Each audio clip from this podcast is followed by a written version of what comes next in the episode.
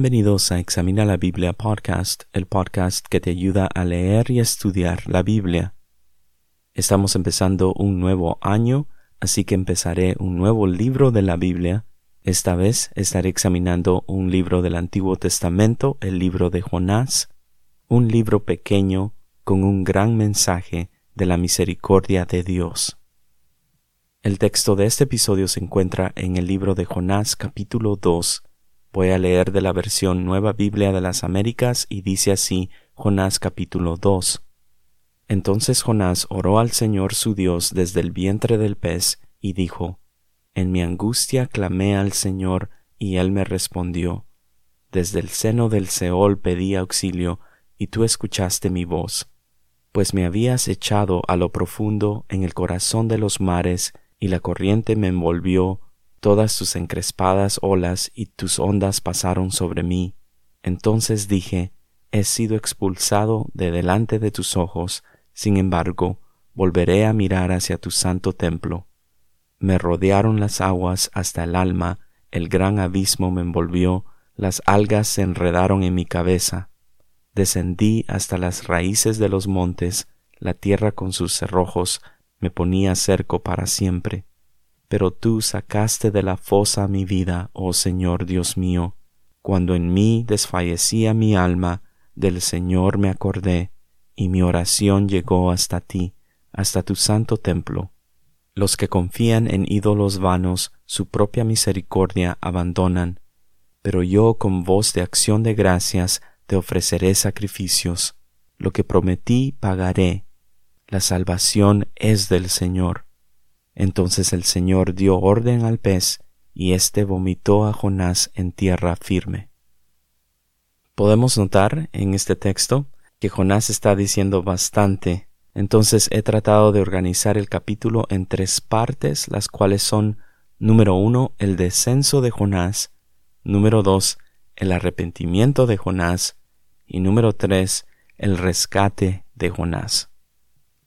En el episodio anterior vimos el capítulo 1 y aprendimos que Jonás estaba oyendo de la presencia de Dios.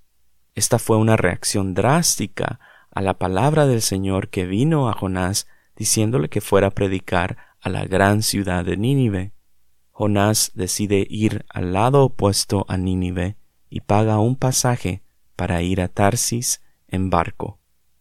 Sin embargo, compadeciéndose de él, Dios envía una gran tormenta, mientras que Jonás se encontraba durmiendo en el barco, despreocupado de todo y de todos. La tormenta causó un pánico con los marineros, los cuales se enteran que Jonás estaba oyendo de Dios, el Dios del cielo, creador del mar y la tierra, y a pesar de hacer todo lo posible para evitarlo, terminan haciendo lo que Jonás les había dicho que hicieran con él, el de tomarlo y echarlo en el mar, para que la tormenta se calmara. Y justo cuando Jonás pensó que se saldría con su plan de acabar con todo, justo cuando la tormenta amenazaba la vida de todos en el barco, justo cuando los marineros lo toman y lo echan al mar, justo cuando Jonás enfrentaba la muerte segura, su Dios misericordioso envió un gran pez para que se lo tragara y así eventualmente salvarlo. Nos damos cuenta que Dios amaba a Jonás, y aunque Jonás estaba dispuesto a terminar con todo, Dios no estaba dispuesto a terminar con él, pero no sin antes permitir que Jonás tocara fondo. Empecemos con el número uno entonces, el descenso de Jonás. Jonás pasó por todo un proceso de descenso, y esto lo vemos que empieza desde el capítulo 1. El capítulo 1, versículo 3 nos dice que Jonás descendió a Jope. El capítulo 1 y versículo 5 dice que estando en el barco rumbo a Tarsis, Jonás bajó a la bodega del barco. Y en el capítulo 1, versículo 15 dice, estando en medio de la tormenta, y cuando ya no había otra salida, Jonás es arrojado del barco hacia el mar. Jonás físicamente se había ido lejos, tratando de huir de la presencia de Dios, e irónicamente, Dios físicamente lo hunde al fondo del mar. Suena hasta un poco cómico esto, porque sería como que si Dios hubiera dicho, Oh, ¿quieres alejarte de mí y así empezar este proceso de descender? Yo voy a hacer que desciendas hasta lo más profundo. Y en el capítulo 2 entonces vemos, por ejemplo, en el verso 2, que Jonás dice, desde el seno del Seol pedí auxilio. El versículo 3, me habías echado a lo profundo, en el corazón de los mares. El versículo 5 dice, me rodearon las aguas hasta el alma, el gran abismo me envolvió. Es bien interesante notar esto de que así como Jonás se fue físicamente lejos de donde Dios lo había enviado, así Dios lo hunde a él físicamente a lo más profundo de la tierra.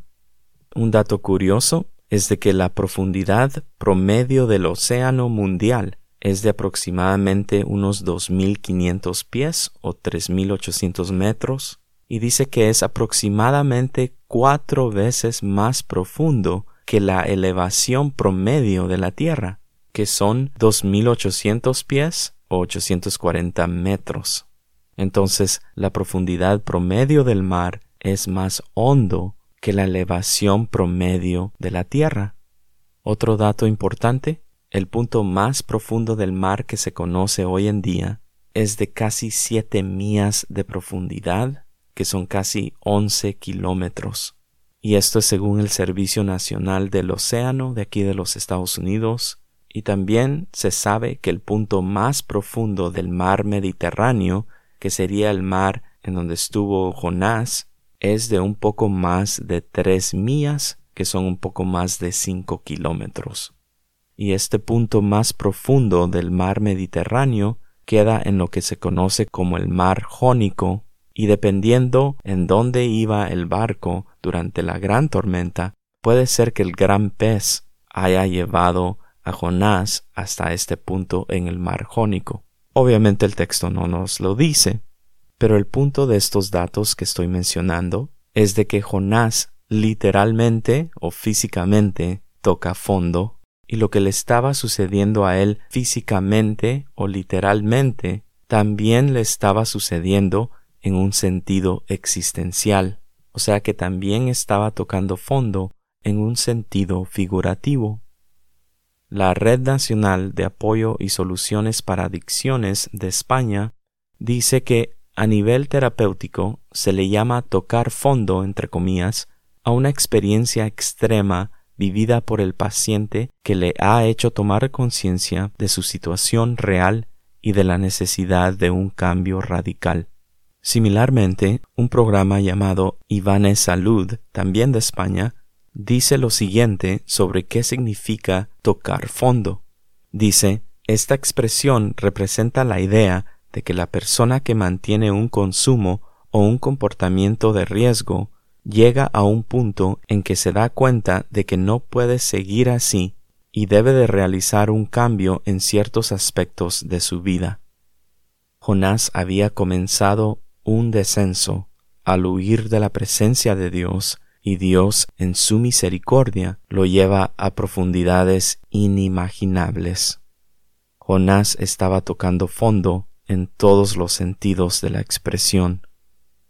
Continuemos adelante con el número dos, el arrepentimiento de Jonás.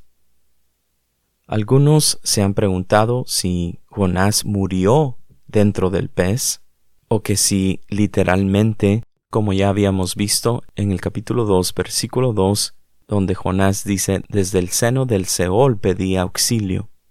Pero el texto en sí no es lo suficientemente claro y pues sabemos que es posible que él haya fallecido dentro del pez, y hay algunos que así lo creen, que Jonás físicamente estuvo muerto y que por eso dice que él desde el seno del Seol pidió auxilio. Por otro lado, no parece ser probable que él haya fallecido. Y esto es porque sabemos que aunque él dice que fue a lo profundo del mar, técnicamente no fue al punto más profundo que se conoce hoy en día.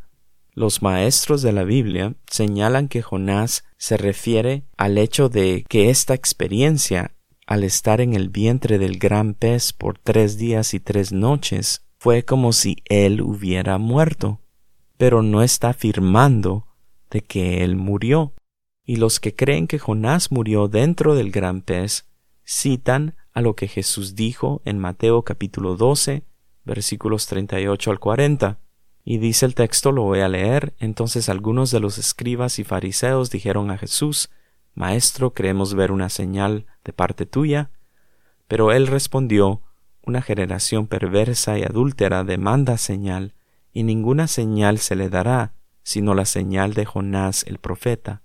Porque como estuvo Jonás en el vientre del monstruo marino tres días y tres noches, así estará el Hijo del hombre tres días y tres noches en el corazón de la tierra. Ahora, es importante aclarar que Jesús está haciendo una comparación solamente. Jesús identificó la historia de Jonás como algo similar, como una historia paralela, como una experiencia similar, pero el que Jesús haga esta comparación no está diciendo que es igual. De ninguna manera aquí entonces Jesús está afirmando que Jonás estuvo muerto. Jesús está afirmando que Jonás estuvo en el vientre del gran pez por tres días y tres noches. Eso sí es igual. Así como Jonás estuvo en el vientre del gran pez por tres días y tres noches, y de igual manera Jesús sí iba a estar muerto por tres días y por tres noches. Entonces otra vez, los maestros de la Biblia esencialmente dicen que es una expresión de Jonás ya que él pasó por un evento traumático, lo que se conoce como una experiencia cercana a la muerte. Entonces es por esto que Jonás se expresa de esta manera en su oración. Y hablando de estas experiencias cercanas a la muerte, quisiera contarte una historia que me sucedió a mí. Y obviamente no es de la misma magnitud de lo que pasó Jonás, pero quizás sirva para entender mejor el texto. Hace unos años atrás Recuerdo que iba manejando hacia la reunión de media semana de la iglesia. Iba manejando en el freeway o en la autopista a alta velocidad y empecé a pasar una curva en donde no podía ver al otro lado de la curva. Y para mi gran sorpresa, cuando sí pude ver al otro lado de la curva, el tráfico estaba completamente parado. Al ver los vehículos parados en la autopista, realicé que no tenía suficiente carretera para frenar y no había otro espacio para mover el carro y así evitar chocarme con los carros enfrente de mí. Recuerdo que puse mi pie en el pedal del freno y tomé el volante con las dos manos, no esperando un buen resultado. Escuché y sentí cómo las llantas trataban de agarrarse de la autopista, pero a este punto ya solo pudieron deslizarse en ella mientras que poco a poco me iba acercando al carro directamente enfrente de mí. Cuando estaba a unos pies del carro enfrente de mí, recuerdo que mi visión empezó a oscurecerse. Sentí como si alguien estaba lentamente apagando las luces. Y justo cuando vi que estaba a punto de chocar con el carro enfrente de mí y de perder la conciencia, de alguna manera, no sé cómo, mi carro logró frenar y no choqué. Recobré mi vista y me recuerdo que era un día caluroso, entonces tenía las ventanas bajadas e inmediatamente el humo y el olor de las llantas quemadas empezó a llenar la cabina del carro y gracias a Dios se evitó un gran accidente. Entonces esto para mí fue una experiencia cercana a la muerte. Y se sabe que cuando las personas pasan por estas experiencias cercanas a la muerte, o cuando las personas figurativamente tocan fondo, esto sirve para que las personas vean la realidad de las cosas y les permite recapacitar. Ese día que no sé cómo me libré de este gran accidente, valoré más mi vida, y esto es lo que suele pasar cuando las personas pasan por este tipo de experiencias. Notamos entonces en el texto que no fue hasta este punto que Jonás clama a Dios. Él estaba decidido a no obedecer la palabra de Dios y estaba tenido a sufrir las consecuencias. Él estaba dispuesto a acabar con todo. Pero al tocar fondo, Jonás al fin recapacita y notamos que le pide ayuda a Dios.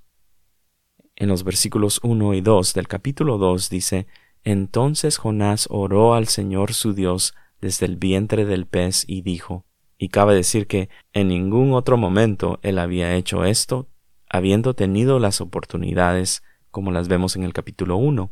Pero aquí él dice, En mi angustia clamé al Señor, y él me respondió, desde el seno del Seol pedí auxilio, y tú escuchaste mi voz. El versículo 4 dice, Entonces dije, He sido expulsado de delante de tus ojos, sin embargo, volveré a mirar hacia tu santo templo. Y en el versículo 7 dice, Cuando en mí desfallecía mi alma, del Señor me acordé, y mi oración llegó hasta ti, hasta tu santo templo vemos cómo Jonás se había alejado relacionalmente de Dios en su corazón y lo había demostrado físicamente al huir de él, pero notamos que Dios no se había alejado de Jonás. Él había estado en control de la tormenta, en control de la naturaleza, en control del gran pez. Dios estaba en completo control de la vida de Jonás, a pesar de las decisiones de Jonás. Ahora, el arrepentimiento se describe mayormente como el dar la media vuelta del rumbo en que una persona va, o sea, parar, dar un giro de 180 grados o media vuelta y empezar a caminar en el lado contrario. Entonces el arrepentimiento para Jonás, de acuerdo como mayormente se describe, sería de que Jonás parara, se diera la media vuelta y empezara su camino de regreso para eventualmente ir a Nínive. Pero más allá de dar un giro de 180 grados, el arrepentimiento es reparar nuestra relación con Dios. Esto es porque el arrepentimiento es algo relacional. Vemos entonces que Jonás se arrepiente y él deja de separarse relacionalmente de Dios empieza a reorientar su corazón hacia Dios. Ultimadamente, Dios hubiera podido enviar a otro profeta a Nínive. Era algo fácil para Dios hacer. Habían otros profetas en ese tiempo también, y si no, él hubiera podido levantar cuantos profetas él hubiera necesitado. Entonces vemos que el arrepentimiento no era Jonás, está siguiendo en el lado contrario, necesitas parar, darte la media vuelta y obedecer. Sí, eso también es parte del arrepentimiento, pero Dios estaba interesado en restaurar, en reparar la relación entre ellos. Y sabemos que era Dios actuando, no Jonás, sino que Dios, por las circunstancias que Dios permitió que le vinieran a Jonás. Vemos entonces en el capítulo 2 que Jonás vuelve a confesar su fe en Dios y renueva sus votos. Y esto nos indica que Jonás resume una relación cercana entre él y Dios. Continuemos adelante con el número 3, el rescate de Jonás. Jonás había tocado fondo en todo el sentido de la palabra y ya no podía descender más. Estando dentro del gran pez y en lo profundo del mar, Jonás pensaba que ya estaba muerto. Y esto es porque cualquier persona en su lugar también hubiera pensado lo mismo. Y también sabemos que aunque Jonás hubiera recapacitado y se hubiera arrepentido en la manera que mayormente se define el arrepentimiento, del parar, dar la media vuelta y empezar a caminar en el lado contrario de donde la persona iba, esto sería imposible para Jonás, porque se encontraba en el estómago de un gran pez en lo más profundo del mar. Y es aquí donde nuevamente podemos ver la gran misericordia de Dios, que sólo por su gracia Dios causó al gran pez a vomitar a Jonás a tierra firme. Notamos en Jonás capítulo 2 versículo 9 una declaración que Jonás hace. Dice él, la salvación es del Señor. Y los maestros de la Biblia le han llamado a esta declaración el centro o el corazón de la Biblia. Concluyo con esto entonces. Al igual que Jonás, de alguna manera o de algún grado, todos nosotros o hemos tocado fondo o estamos en un proceso de descenso o algún día tendremos que pasar por una experiencia similar de tocar fondo. Pero tenemos que saber que así como Dios intervino en la vida de Jonás, así también Dios es lo suficientemente poderoso para intervenir en nuestras vidas. No importa las circunstancias, no importa qué tan profundo hemos llegado, no importando si la situación se ve que ya no tiene resolución, Dios es el que está en control de todas las cosas y aún está en control de nuestras vidas y de nuestras circunstancias. Y hoy en día, en este lado de la cruz, nosotros también podemos entrar en una relación cercana con Dios, y en Cristo Jesús así lo es. Gracias por escuchar y hasta el próximo episodio.